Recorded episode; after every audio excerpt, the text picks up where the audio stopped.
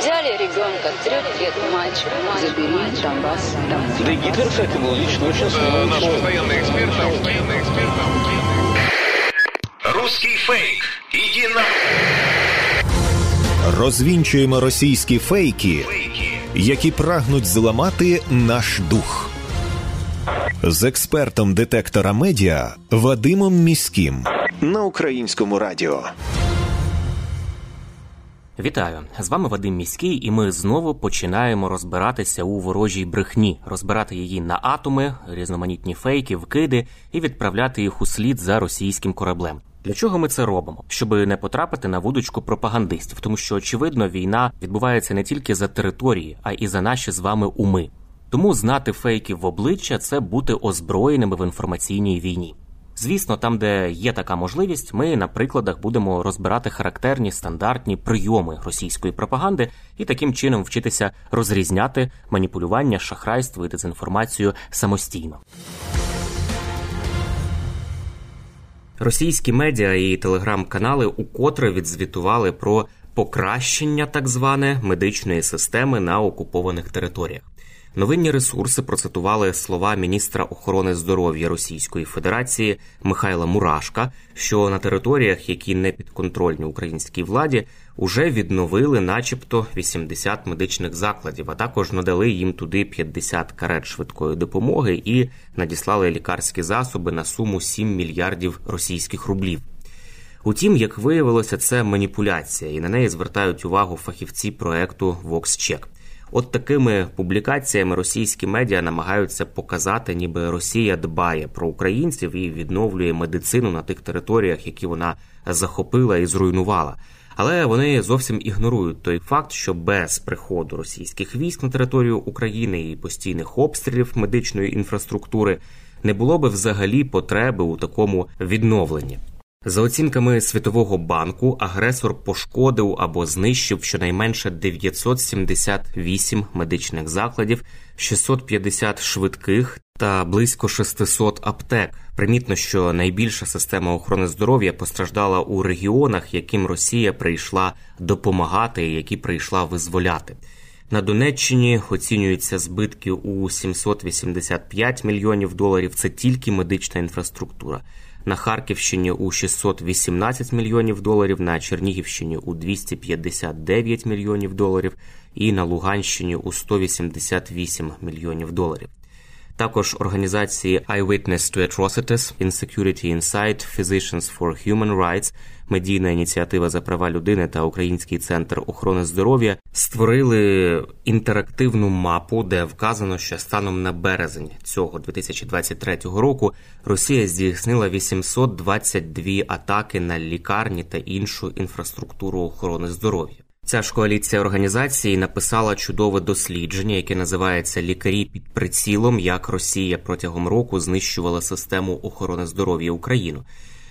І співавтор цього документа, доктор юридичних наук Крістіан Девос, зазначив, що бомбардування лікарень, катування медпрацівників і напади на автомобілі швидкої допомоги є не просто воєнними злочинами, а потенційно можуть вважатися злочинами проти людяності. Наведу також дані звіту Українського центру охорони здоров'я, медицина під час війни, вплив повномасштабного вторгнення Росії на систему охорони здоров'я в Україні. У цьому звіті йдеться, що у 2022 році кількість лікарів в Україні скоротилася на 14%. Найбільше медичних працівників виїхало із Луганської області 68% медичних працівників. Із Харківщини виїхала третина, та з Донеччини майже також третина фахівців виїхала. Також за останніми даними Міністерства охорони здоров'я України за рік повномасштабної війни внаслідок російських атак загинуло 106 медичних працівників. Раніше, у березні цього року, міністр охорони здоров'я України Віктор Ляшко давав інтерв'ю суспільному мовленню, і там він повідомив, що уже вдалося відновити від початку війни близько 200 зруйнованих медичних закладів. І також він зазначив, що у багатьох регіонах роботи з відновлення розпочати важко через постійні обстріли. Послухаємо. Ми бачимо, що більше 1200 закладів було пошкоджено, і от нещодавно Прокуратура і служба безпеки України виявила в Херсоні безпосередньо наводчика, який наводив обстріли саме на лікарні. Ми цей факт знову ж таки передали міжнародним прокурорам, щоб чітко бачили порушення Женевської конвенції, яка чітко каже, що під час воєнних дій будинки з червоними хрестами лікарні вони знаходяться поза межами обстрілів. І ми бачимо, що там є руйнування. Е, зараз близько 200 вже відновили лікарень. Центр первинної медико-санітарної допомоги вже е, в деяких населених пунктах побудували з нуля, бо вони були розрушені вщент, не можна було відновити. Але велика кількість все ж таки залишається пошкоджених лікарень. В великій кількості ми навіть не можемо приступити до відновлення, бо вони постійно перебувають під обстрілами, і це впливає на доступність до медичної допомоги. Ми почули слова міністра охорони здоров'я України Віктора Ляшка. А представники Світового банку стверджують, що для того, аби повністю відновити медичну систему, необхідно виділити 16,5 мільярдів доларів протягом наступних 10 років. Попри значні руйнування системи охорони здоров'я і постійні обстріли медичних установ у березні цього року уряд України анонсував старт проєктів із відновлення населених пунктів на деокупованих територіях на Київщині, Сумщині, Харківщині, Херсонщині, Чернігівщині, і, зокрема, ці плани стосуються також і відбудови лікарень.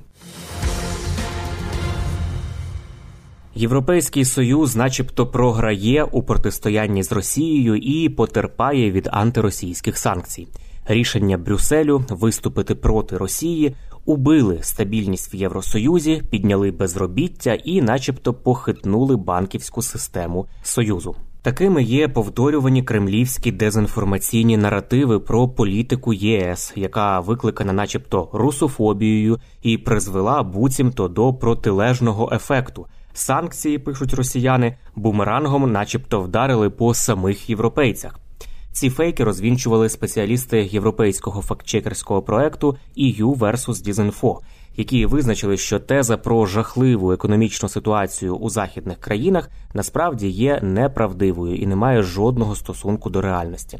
Від початку повномасштабного вторгнення Росії в Україну і станом на березень цього року Євросоюз затвердив 10 пакетів санкцій проти Росії та Білорусі, країн-агресорок. Як пояснює Рада Європейського союзу, санкції спрямовані на послаблення спроможності Росії фінансувати війну і, зокрема, торкаються політичної, військової та економічної еліти країн, відповідальних за вторгнення. Твердження про жахливу економічну ситуацію у західних країнах суперечать фактам, які можна перевірити з аналітичних документів, які підготували три різні інституції: Світовий банк, Міжнародний валютний фонд і Організація економічного співробітництва та розвитку випливає, що у 2022 році ВВП Росії впав щонайменше на 2,2%. І то це найкращий випадок. У найгіршому сценарії падіння було глибшим майже 4%. Нещодавнє дослідження Єльського університету у Сполучених Штатах детально розглядає вплив санкцій на російську економіку і приходить до висновку, що вихід з країни західного бізнесу і санкції катастрофічно руйнують російську економіку.